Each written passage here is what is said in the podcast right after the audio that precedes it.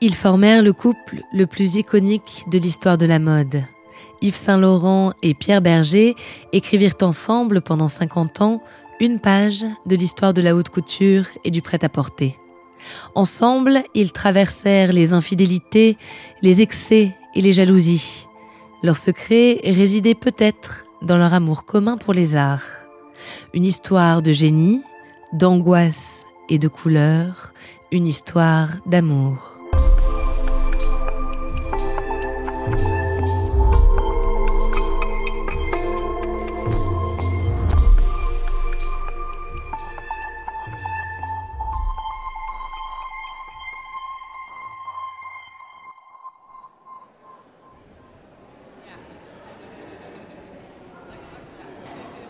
1958, Paris.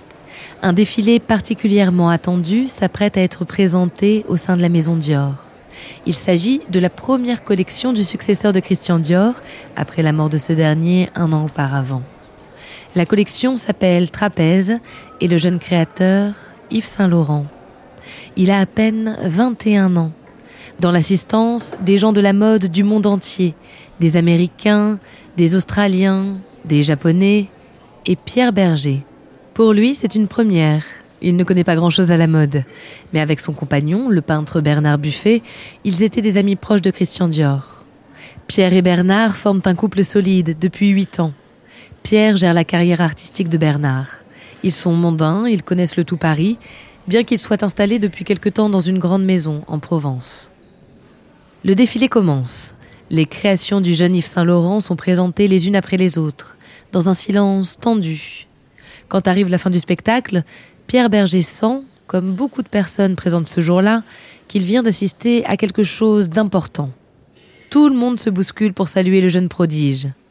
Berger se mêle à la foule, il serre la main d'Yves Saint-Laurent et le félicite. Bravo, c'était formidable. Ce jour-là, Marie-Louise Bousquet est présente. C'est une femme d'un certain âge, une figure importante de la mode parisienne. Elle est correspondante pour le Harper's Bazaar, un magazine féminin américain. C'est elle qui, la première, a reconnu le talent de Christian Dior, dont elle est devenue une des plus proches amies. Quand Marie-Louise remarque l'intérêt de Berger et Buffet pour le travail d'Yves Saint-Laurent, elle décide d'organiser un dîner. La soirée a lieu quelques jours plus tard à la Cloche d'Or, un petit restaurant près de Pigalle. À table se retrouvent Saint-Laurent, Berger, Buffet, Marie-Louise Bousquet et Raymond Zenacker, une figure de la maison Dior. La petite troupe dîne joyeusement en parlant d'art et de littérature. Bernard Buffet a beaucoup de questions à poser à Yves Saint-Laurent. Le journal Art lui a commandé un portrait du jeune créateur. Pierre Berger suggère alors de tous se rendre dans leur pied-à-terre parisien, un hôtel sur les Champs-Élysées. Là-bas, ils boivent un verre ils écoutent Yves raconter son parcours. Sa naissance à Oran et son enfance dans une grande maison bourgeoise. Sa passion pour le dessin, le théâtre et les costumes dès son plus jeune âge. Son rejet de l'école catholique où il se trouve arraché de ses rêveries et de sa timidité par les professeurs, humilié et battu par ses camarades. Yves s'exprime avec modestie et retenue. Il parle à voix basse, fume cigarette sur cigarette, en évitant le regard de ses interlocuteurs. Il est d'une timidité maladive. Après une heure de discussion, Pierre propose aux invités de les ramener chez eux en voiture. Yves est le dernier à être déposé. Dans la voiture, Yves et Pierre restent longtemps à l'arrêt à discuter. Pierre a énormément de questions à poser à ce jeune homme qui l'intrigue. Il veut comprendre comment, à 21 ans, on peut en arriver là a hérité d'un empire comme celui de Christian Dior. Il veut apprendre à déchiffrer les mystères de ce jeune homme, le plus jeune couturier du monde. Deux jours après ce dîner, Pierre reçoit un coup de téléphone. C'est Raymond Zenacker. Elle a un service à lui demander. Yves Saint-Laurent doit prendre des vacances, mais il n'a rien de prévu et il ne souhaite pas se rendre en Algérie chez ses parents. Pourrait-il venir passer quelques jours chez eux en Provence? Pierre accepte, sans hésiter une seconde.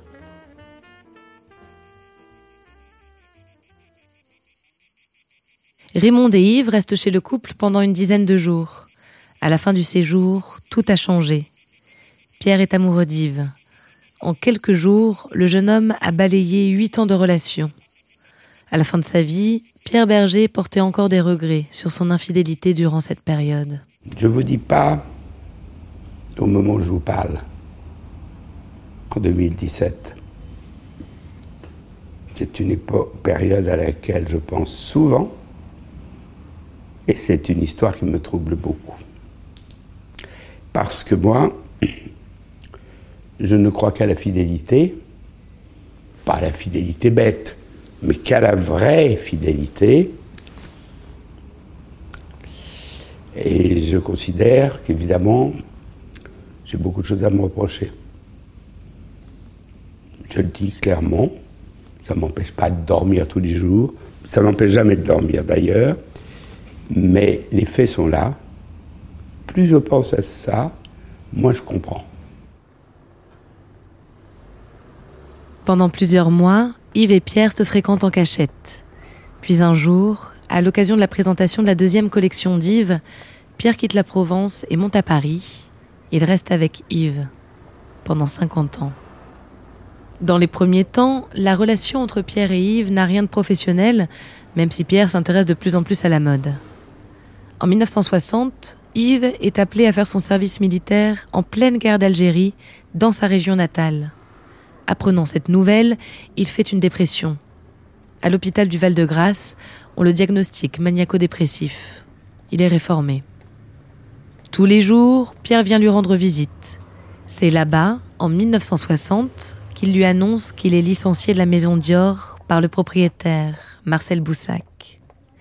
C'est là-bas qu'Yves propose à Pierre de lancer ensemble leur propre maison de couture. C'est là-bas que Pierre accepte, sans hésiter une seule seconde. Et à partir de là, évidemment, euh, j'ai dû me mobiliser. Je connaissais vraiment pas grand-chose.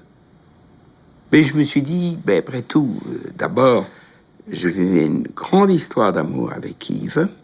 Il n'était pas question pour moi de ne pas tout mettre en, œuvre pour qu'il recouvre une maison de couture, en un mot, qu'il fasse son métier.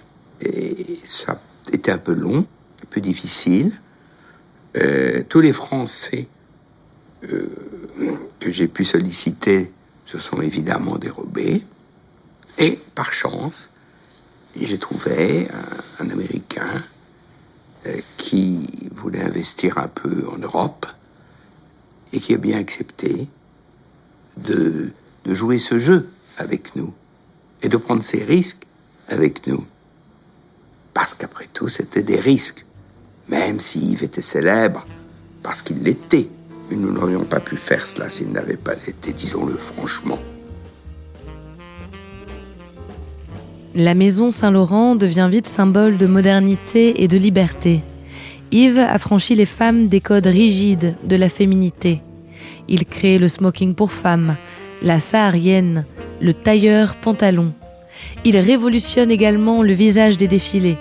Lui, le premier, fait travailler des mannequins noirs, comme Fidelia, Katusha ou Pat Cleveland. Il a de nombreuses muses qui l'inspirent et l'accompagnent. Victoire d'Outrelot depuis chez Dior, puis Betty Catrou et Loulou de la Falaise. Yves est aussi créateur de costumes pour le théâtre, les ballets ou le cinéma. C'est le chorégraphe Roland Petit qui lui donne sa chance le premier dès 1959.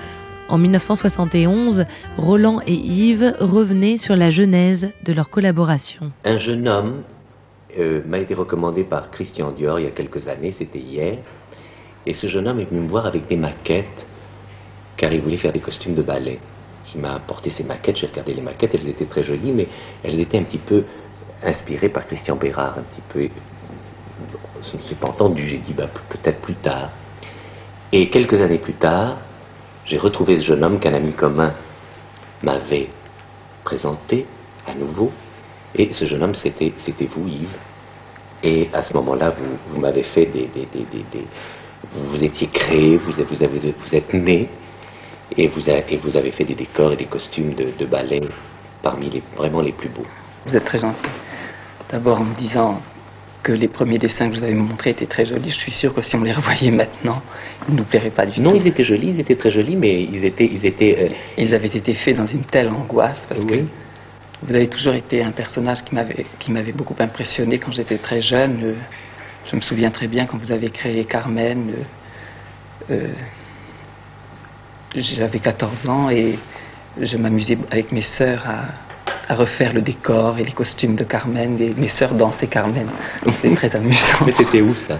C'était à Oran, en Algérie. Ça, ça, devait être, ça devait être formidable. J'ai eu la révélation du théâtre dans le fond avec vous et Jouvet, qui était venu euh, jouer l'école des femmes avec les décors de Bérard. Si vous faisiez un ballet pour quelqu'un d'autre, je crois que je serais très, euh, très, je très, crois très je, je, crois que vous pouvez être tranquille parce que je ne travaillerai pas beaucoup pour le théâtre. Pour d'autres, pour le théâtre, vous êtes la seule personne qui m'avait fait travailler pour le théâtre. J'ai beaucoup trop de travail, mon métier m'accapare beaucoup trop. J'aimerais tellement euh, m'intégrer complètement euh, dans le théâtre, n'est-ce pas, euh, travailler uniquement pour le théâtre, alors que je le fais finalement en amateur, parce que, enfin, j'estime que je le fais en amateur parce que je ne peux pas consacrer toutes mes journées au théâtre. Et ce qui me plaît dans le théâtre, c'est toute la vie des coulisses, et toute la vie de, en tout cas, le résultat. Ce qui se passe, en fait, je ne, je ne, le vois pas. Je fais simplement des dessins et je fais quelques essayages, mais c'est tout. De la frustration, Yves en ressent en permanence. Il est angoissé de la charge de travail qu'on attend de lui. Chaque collection est une souffrance. Pierre l'accompagne en tout temps. C'est lui qui gère la maison, les réunions, les financements, la presse, les mondanités. Il est réputé pour être un homme autoritaire, volcanique. Mais sans lui, l'entreprise Saint-Laurent ne tournerait pas. Alors évidemment, si on parle de Saint-Laurent, évidemment, si je n'avais pas été là, on ne serait pas là tous les deux, vous et moi en face à face. Il n'y aurait pas eu cette maison. Mais je tiens à ajouter que si j'avais pas été là, il n'y aurait pas eu cette maison. Je ne sais pas ce qu'il y aurait eu, mais il y aurait eu autre chose. Parce que le génie de Saint-Laurent, même sans moi, je suis sûr qu'il se serait affirmé un jour. Je ne sais pas dans quoi, peut-être le théâtre, peut-être peut tout à fait autre chose, peut-être peinture, est-ce que je sais. Mais il se serait affirmé.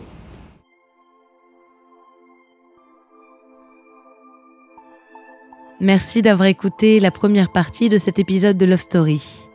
La semaine prochaine, nous parlerons des démons d'Yves Saint-Laurent nous évoquerons les succès comme les infidélités.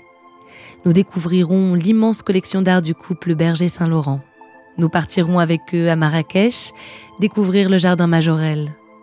En attendant, n'hésitez pas à noter ce podcast sur votre appli préférée et à nous écrire si vous avez des questions ou des suggestions pour Love Story.